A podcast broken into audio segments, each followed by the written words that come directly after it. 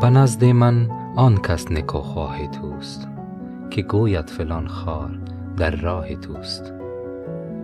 دوست واقعی تنها محاسن ما را ذکر نمی کند بلکه معایب ما را نیز می گوید. سعدی به سراحت کسی را نیک خواه ما می داند که معایب من را گوش زد می کند. و یا اگر در راهی که پیش گرفته ایم خطر چاله یا چاه قرار دارد ما را آگاه می سازد اگر دوست همواره تنها از ما تعریف و تمجید کند دوست واقعی نیست. شاید حتی بهتر باشد از وی دوری کنیم. دریافت کردن انتقاد سازنده و راهگشا از دوست بهترین هدایاست. و سلام.